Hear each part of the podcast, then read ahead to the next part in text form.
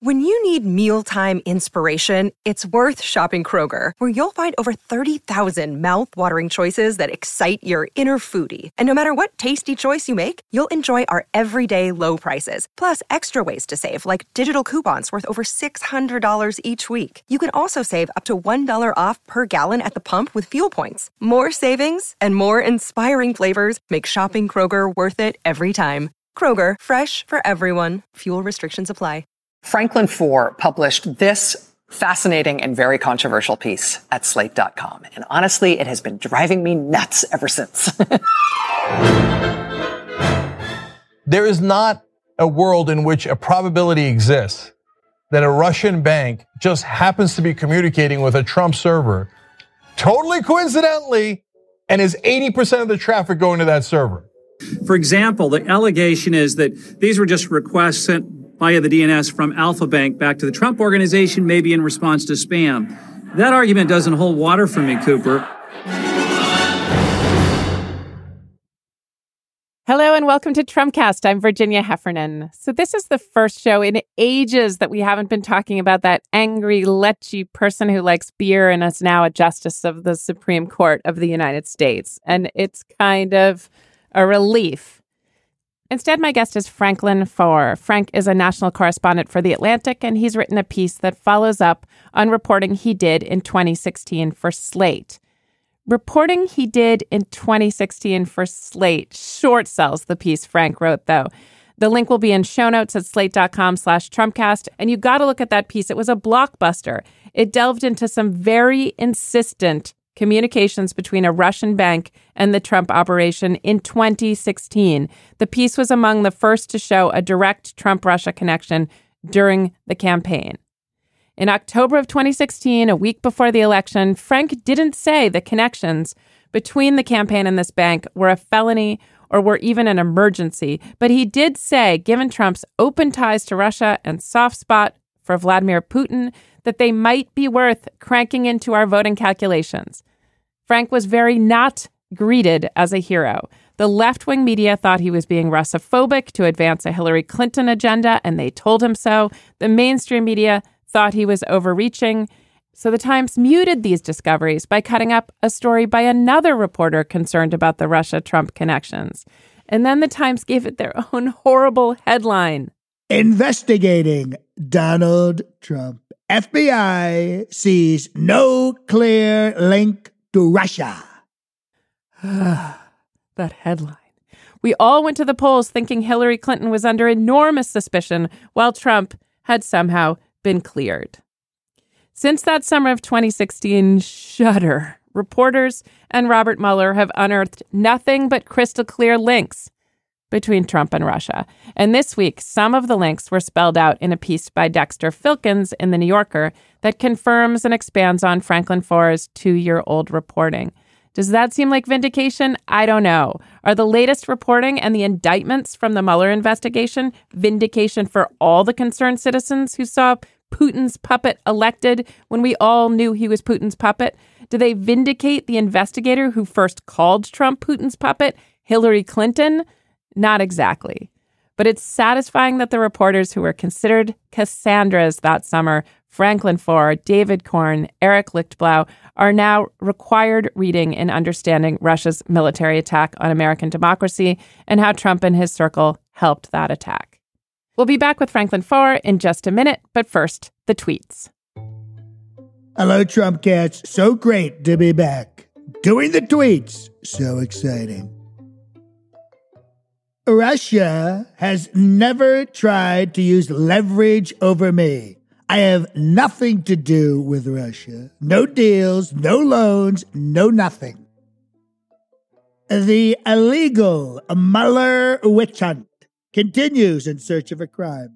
There was never collusion with Russia except by the Clinton campaign. So the 17 angry Democrats are looking at anything they can find. Very unfair and bad for the country. Also not allowed under the law.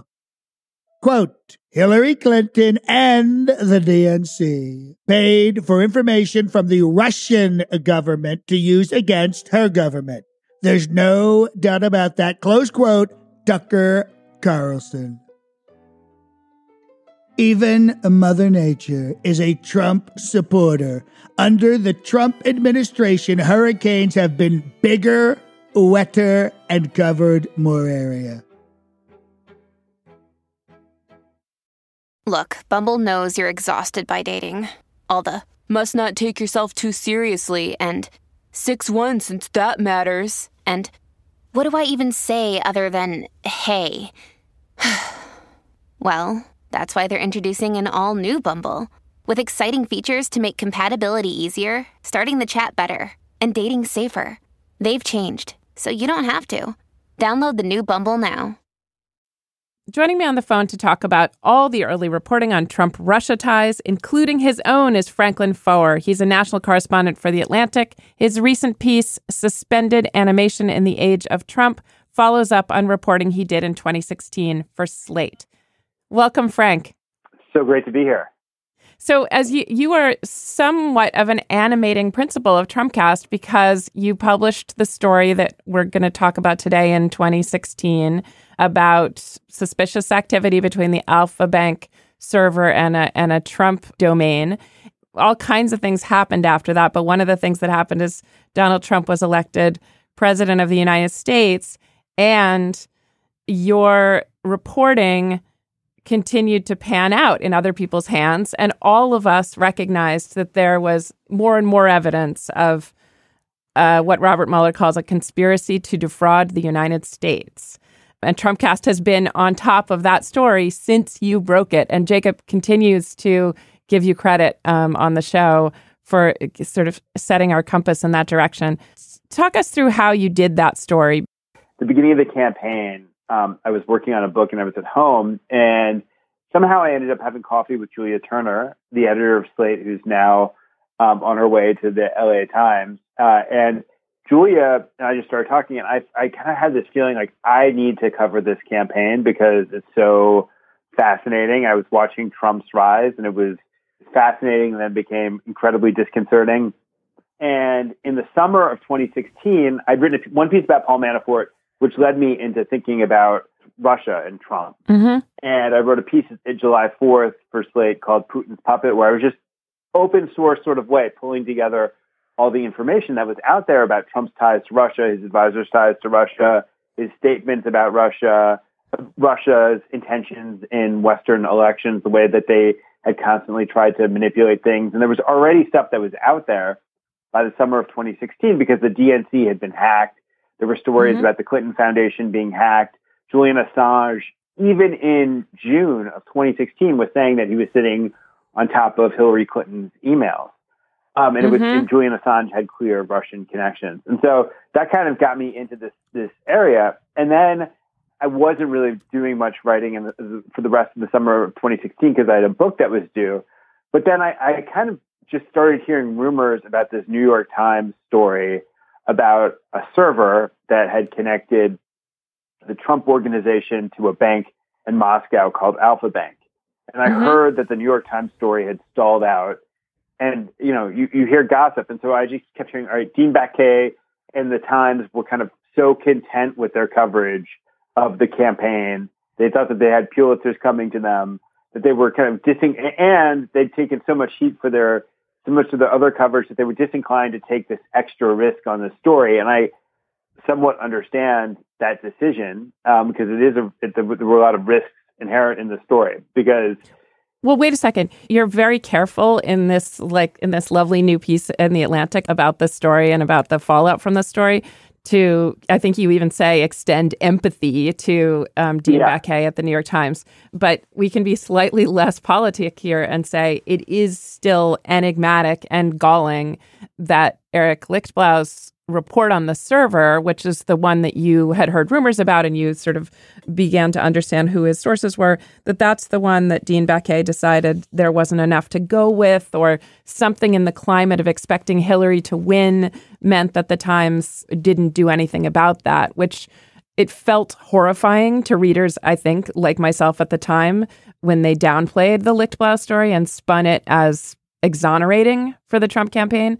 But it's become weirder still as the Times has failed to take responsibility for this and even done its own version of firing James Comey and firing Liz Spayd, the former public editor who criticized the paper for making that decision. Now, this October 31st story is like a crucial document in the history of the 2016 presidential campaign. And that yep. the story that has the headline about how the FBI was investigating Russia, Russian ties to Trump, but didn't find any.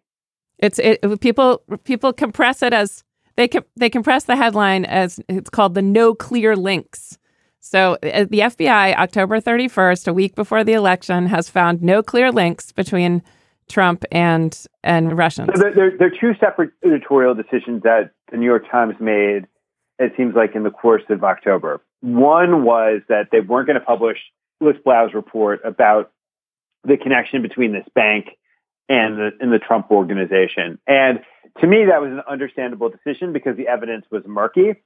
Mm-hmm. But then they made the second decision that, um, and in fact, I kind of had the sense from people within the New York Times that uh, it would be helpful if I had published my story, that that would give them space to be able to publish their story on Alfa Bank. When, of course, the mm-hmm. opposite happened with that October 31st story, where the New York Times made the decision not just to not run their story about Alfa Bank, but to take the take the narrative in this other direction, where they were completely downplaying any sort of connection between the Trump campaign and Russia, and they took this line of from, from FBI from the FBI, which was that they they looked into all these things and there just wasn't that much there. And the server they looked into and it was probably innocuous, but they couldn't tell. That story was so weird because the mere fact that the FBI was investigating Trump's ties to Russia is a big story. And you would think that would be the headline, not the fact that they were in the early stages of an investigation and qu- hadn't quite found anything yet. Because that's the truth. And by October of, of 2016, the FBI was still in the earliest stages of looking into things. They'd just gotten their FISA warrant for Carter Page. They had just started to look at this Alfa Bank store. They just started to look at all the dozens of little threads that connected Trump to Russia in ways that could be nefarious. And to me, that was the big story. And instead, they just didn't want to take any sort of journalistic risk in this last stages of the campaign by overhyping that fact. And so they went in the other direction. And the Alfa Bank part of that story, which is just a couple paragraphs buried towards the end, were significant because the Times had a lot of complicating or perhaps contradictory evidence about how the ties between the Trump server and the, and the Moscow servers were real and that there were all sorts of other pieces of suspicious evidence that existed. And, and they didn't include any of that knowledge in the piece that they published, which is just a, a, a strange omission in my view by the way, we're leaving out this was that was not the front page of the New York Times the day, that day. The front page was about the investigations into no. Hillary Clinton. So that is definitely a newspaper an an issue of the New York Times that will live in infamy. But they the the piece also, as is the Times' practice, didn't mention your reporting. Let's talk about your reporting because it's not nothing sure. what you discovered. So let's let's just go through quickly but you know meaningfully that that that first piece of yours. Yeah. So so what what what had happened was that there was this group of computer scientists who are kind of charged with policing the internet on behalf of internet service providers. A lot of them have ties to governmental agencies that probably do shady things. They're kind of guardians of the internet. And they saw that the DNC had been hacked and they were looking for other signs that other campaign related organizations uh, were, were being hacked. And so they were focused on Trump and Clinton domains. And they saw this one Trump domain that was very suspiciously communicating with, with only banks in Moscow and a healthcare company in Michigan. And so they mm-hmm. thought this is interesting. This is something we need to keep our eyes on. And so over the course of the summer, they kept collecting data about the communications between this bank and the Trump organization and this healthcare company in Michigan. And over time, they began to rule out all of the other innocuous explanations for why they might be communicating. That there was some possibility that it could have just been spam going back and forth. Uh, there was there was mm-hmm. uh, or bots who were communicating with one another, and so they they over the summer they kind of knocked down explanation after explanation, and they were kind of stuck with this thesis that this was a communications channel that had been conceived in order to conceal its existence from the outside world. Hmm. Now, there are a lot of reasons why it seems almost strange. It seems strange or nonsensical that they would use this server for a, a covert communications channel because it was also clearly linked to the Trump organization. But they mm-hmm. really couldn't come up with any other explanation for why it had been created in the way that it was created. And, you know, after all, most of us, you know, communicate on the internet with the assumption that if we choose covert communication channels, if we work through Signal or if we work through whatever, nobody's going to be eavesdropping on us. And so, mm-hmm. You know, they thought that they very cleverly perhaps created this communications channel that nobody would ever see, not knowing that there was this group that was monitoring internet communications around the world. And so I tried to be very clear in the Slate article about what they said that they knew for sure and what they were speculating about. And I think that my past work on Russia is actually important here because I came at this with the assumption that Russia was trying to influence the election and also that, you know, I could see uh, that the people who were running the Trump campaign had all these other ties to Russia and were also capable of doing nefarious things. So all of this felt theoretically highly plausible to me. Mm-hmm. And so, mm-hmm. you know, but you're, when you're a reporter and you're working under deadline and the deadline is really election day and you feel like you've got an important piece of information, you're faced with a choice. Do I go out into the world with this story that has pretty significant holes in it in that I couldn't tell you what the communications were about. I mm-hmm. couldn't tell you for sure if it was human communication. Um, those are pretty significant holes. But I made the calculus that uh, the computer scientists I were dealing with were top class. They were some. They were at the top of their field.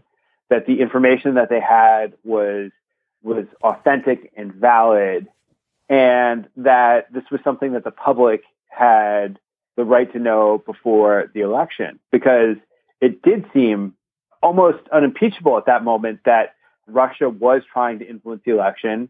And it, you know, everything that we saw on the public record showed that the Trump people were not so shy about their willingness to work with the Russians. I mean, Trump himself was just so enthusiastic about Putin, about the prospect of them hacking Hillary Clinton's emails, et cetera, et cetera. So it felt to me like all right, this was not a this is not a journalistically perfect story, but if I'm transparent enough about the, the big the big questions, it was clearly worth it for the public to get a hold of that information.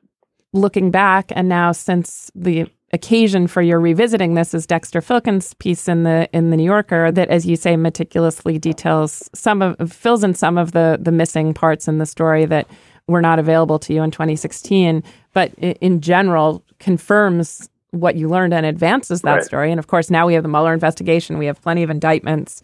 Um, your guy Manafort is um, seems to be doing a nice job turning in uh, Deripaska and so forth.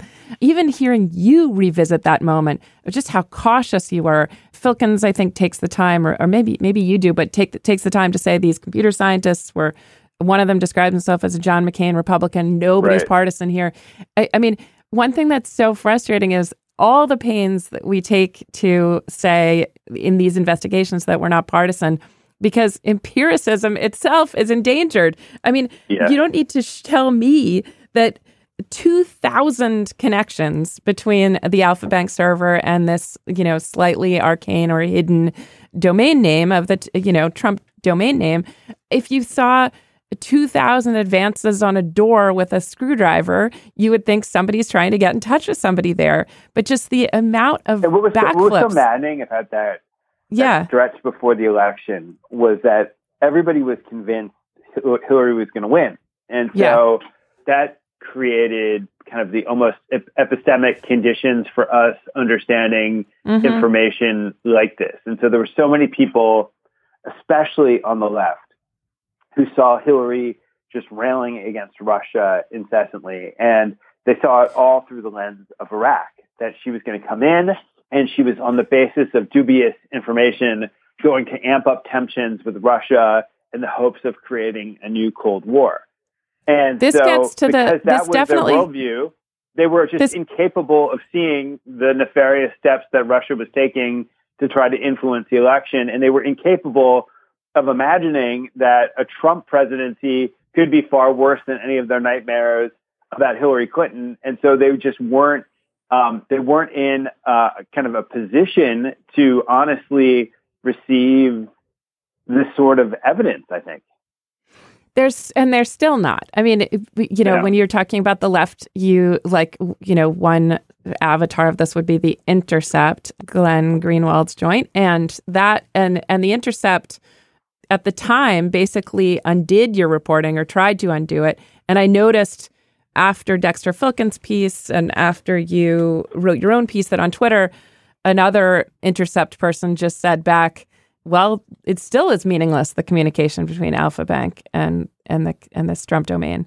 Well, what does this prove? I mean, I don't see any evidence that the the left media or the Bernie types or whatever have budged on this. I mean, they seem in some cases to have doubled down on Hillary would have been worse. And the Russia stuff, as Glenn Greenwald says, is exaggerated or paranoia by neoliberals. How did that even happen? And did you honestly feel like you were going a little insane around that time? Yeah, I did. Look, I'd written a story about DNS connections and, and about aspects of, of that were highly technical of communications with the server that is a very, very specialized sub discipline of computer science. And I admittedly am not an expert. I had to rely on other experts and had to do my best to try to, as a generalist, understand what was happening. And so when you have a bunch of experts jumping up and down saying you're wrong, it's very, very unnerving.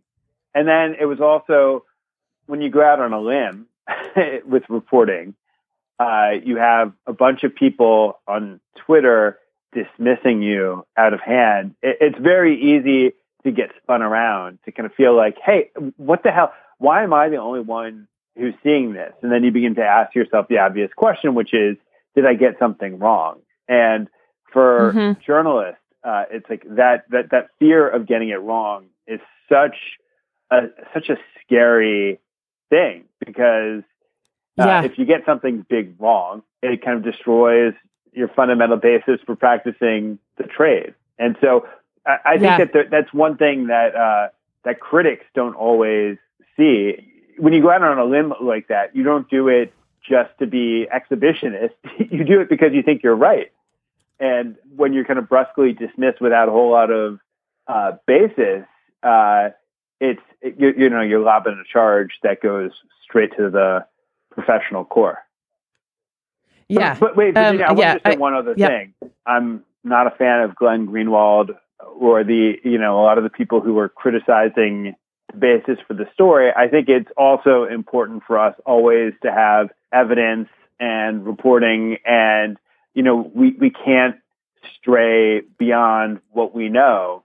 And so with the server story, for instance, you know, I think it looks incredibly suspicious, but the truth is, is that we, we don't know you know, I don't think the innocuous explanations uh, hold, but you know, you can imagine that uh, you know the Trump organization was filled with so many dubious people. Maybe it wasn't related to the campaign. Who, you know, there, there are possibilities for other explanations emerging, and so we can't say with any degree of of precise certitude what actually was happening there in terms of the, the actual substance of communication. To me, it's Yeah. just one more really powerful data point for why we need the Mueller investigation to kind of proceed with as much latitude as possible to get to the bottom of these mysteries. Like a lot of people, I was tossing and turning during the Kavanaugh confirmation, and I tried to get to the heart of what was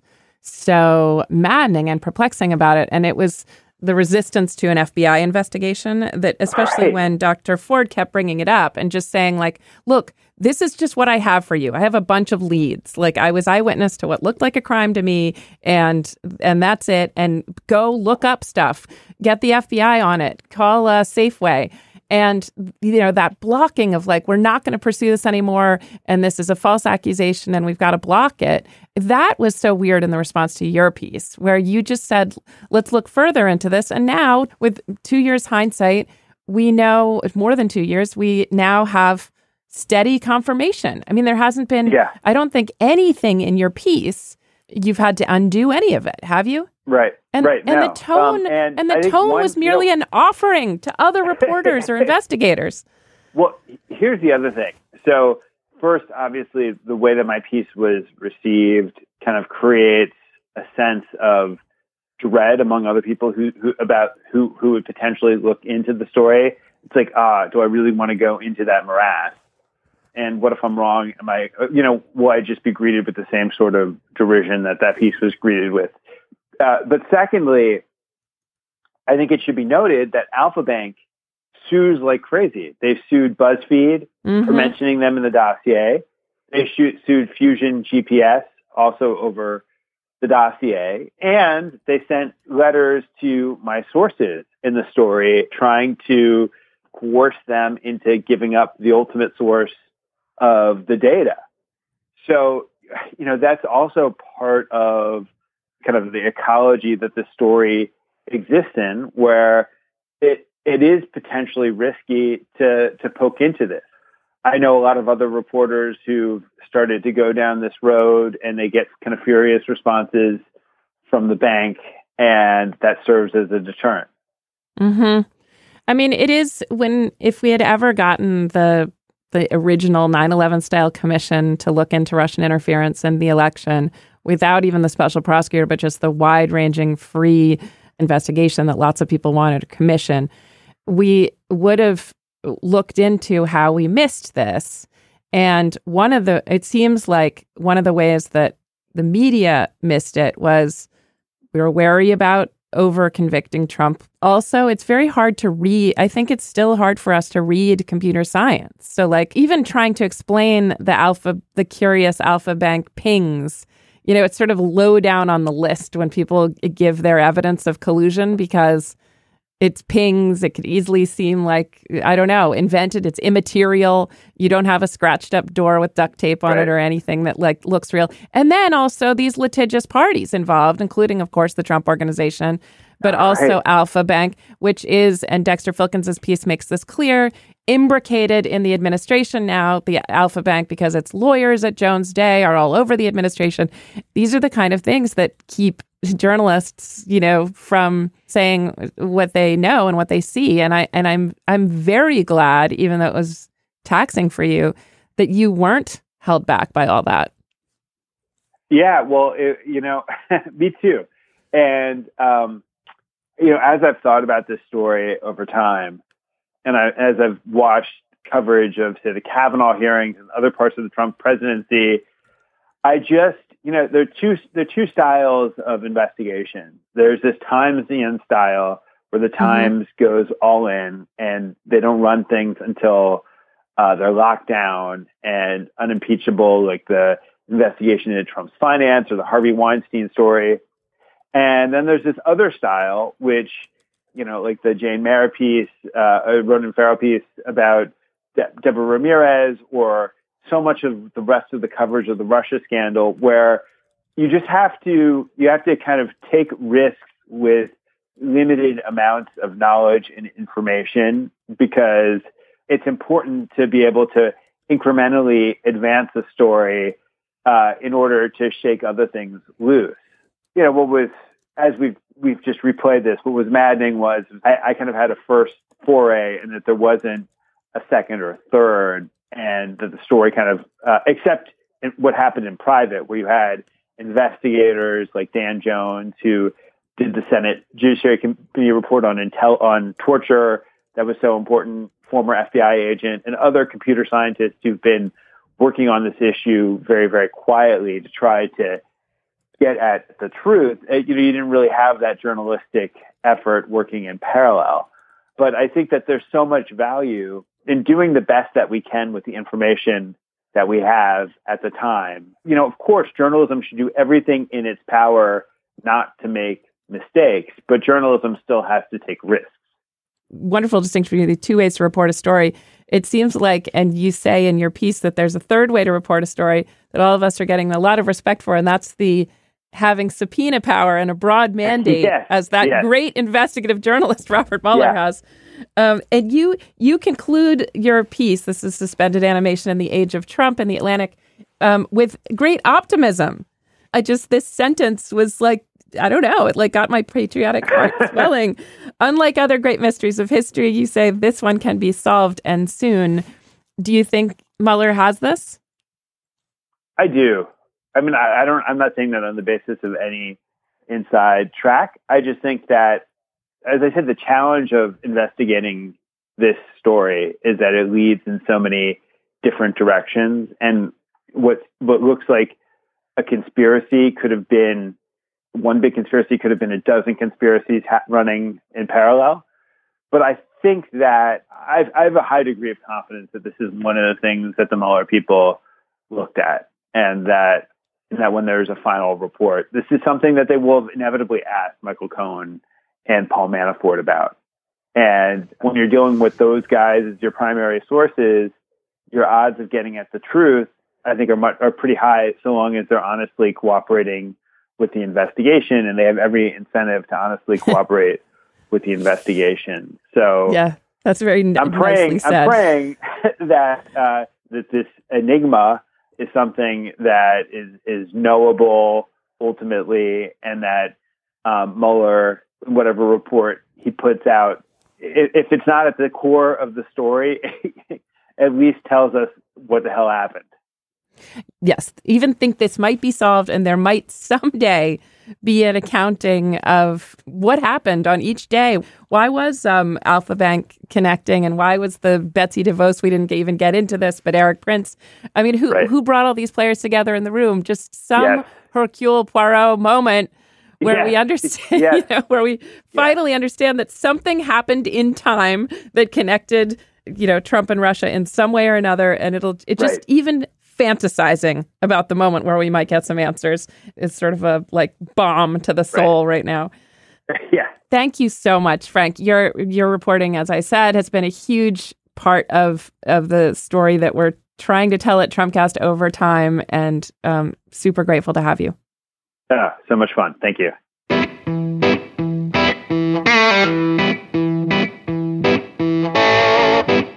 And that's it for today's show. So, what'd you think? Let us know by tweeting at Real Trumpcast. And you can tweet at me. I'm at page88. We'd love to hear your feedback. What do you want us to talk about next? What's important to you that's not getting the coverage you think it should? Our Twitter handle is at Real Trumpcast, and I'm at page88.